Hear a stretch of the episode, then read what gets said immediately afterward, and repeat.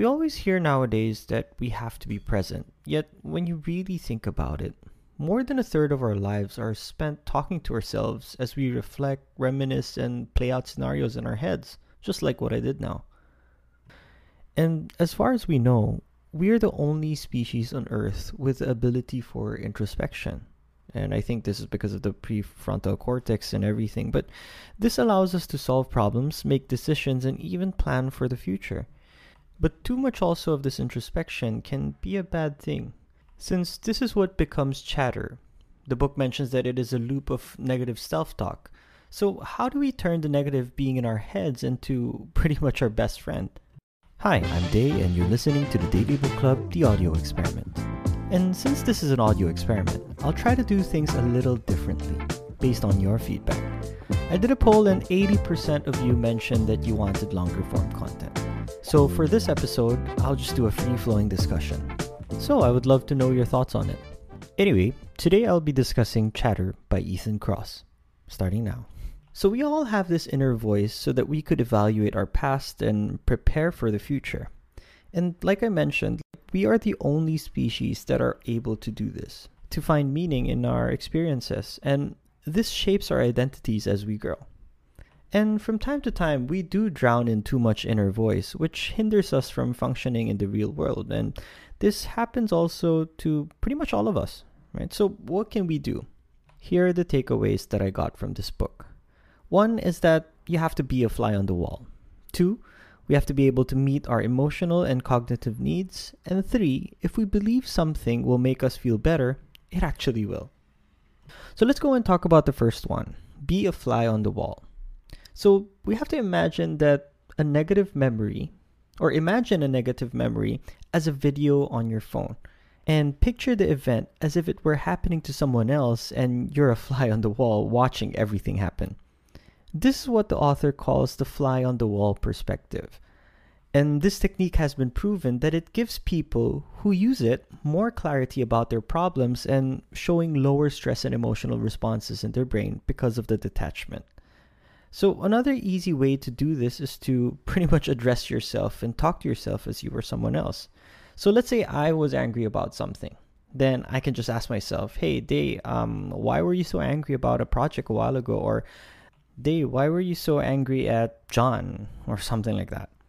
And this is called distancing, but you can also use it with time. And I, and I use this all the time. So for example, I had a stressful work deadline. And I keep stressing about it because it's it's work that's important supposedly. But when I think about how little it will matter in the next year or even the next 5 years, this pretty much puts things into perspective you know, sometimes I just realize that it's not worth stressing on because it's not going to matter for me in a year or five years. At the same time, for other things, I realize that since it's going to matter for me in a year or even in five years, this just means that this is very important and you realize that there's a reason why you're stressing so much on it. This also helps me to see what I should be focusing on because if it does not matter in a year or five years, then I shouldn't be working on it or stressing on it too much but if it's going to matter for me in a year or five years, I should be doing something about it. And interestingly, this is how I was able to finish my studies. I mean, even if I did not want to make the paper, or, you know, it's just not pleasant writing papers. But because I knew that my actions today will affect the years in front of me, I had to put in the work. So, learning to look at things or ourselves at a greater distance the same way we see others leads to more wisdom so because it's about seeing the big picture as well as understanding the limits of our knowledge.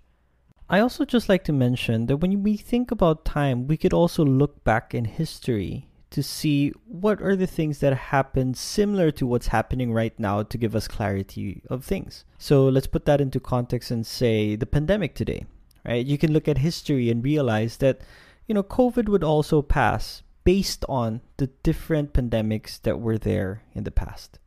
So, yeah, distancing is a very powerful thing. So, try to be a fly on the wall. Let's now go to takeaway number two meet your emotional and cognitive needs. So, this is very interesting too, since we are always told that sharing our feelings will make us feel better, but it actually doesn't, since there are factors that have to be in place. So, always telling people that we have to be sharing our feelings and being vulnerable may not always be right or healthy because the emotional and cognitive needs have to be fulfilled. So, when we feel bad, we want to feel consoled because this makes us feel safe. And this is how we fulfill our emotional needs. But it's not just the emotional needs, but we also need perspective. This is why most of the time when people empathize with us and we sometimes feel worse because of co-rumination.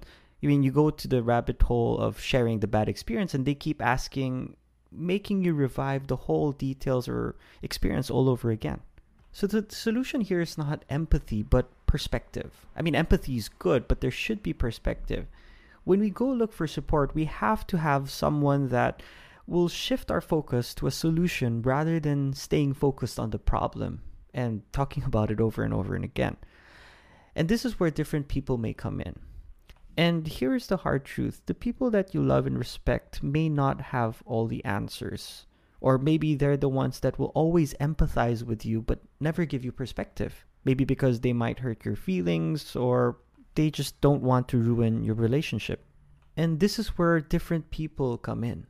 Because the reality is that one person can't help deal with all the chatter in the various parts of your life. So now let's go on to our last takeaway. If we believe something will make us feel better, it actually will. You know, placebos, lucky charms. Well, talking about placebos, it's not just in the medical field, right? Humans have always been giving power to objects, concepts, and ideas, and in turn, those objects, concepts, and ideas give us back that power. It's like when you give the power to a lucky charm, saying that that will actually make you ace a test. And when you ace that test, that power, in theory, went back to you. And it has been proven time and time again that the placebo effect actually works. It can relieve both physical and emotional symptoms. And the simple explanation on why this actually works is that the human brain loves prediction. It's just like walking, it's subconsciously based on predicting where you can safely place your foot. Or when you take medicine to cure a headache, you tell yourself that when you do, you will feel better, and the inner voice begins to shift. And whether you know it or not, you pick up a lot of these beliefs from your environment and culture.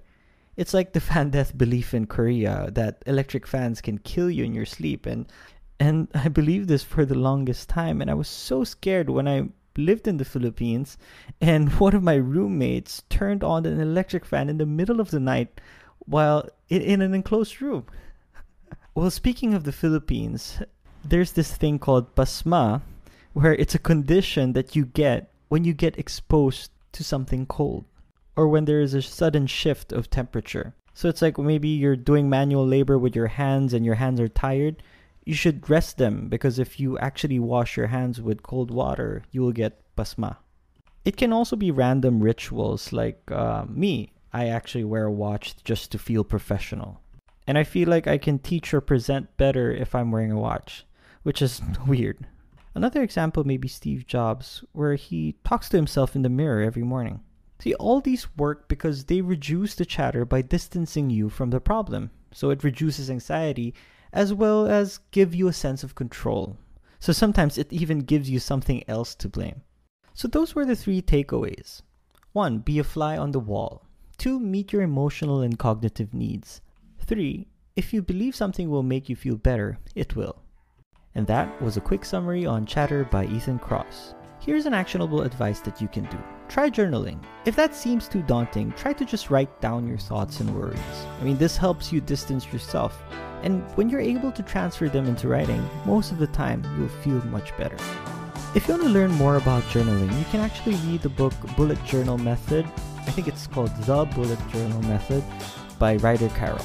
For me, that's the best book out there for journaling, by far. Anyway, till the next episode, thank you for listening to the Daily Book Club, the audio experiment.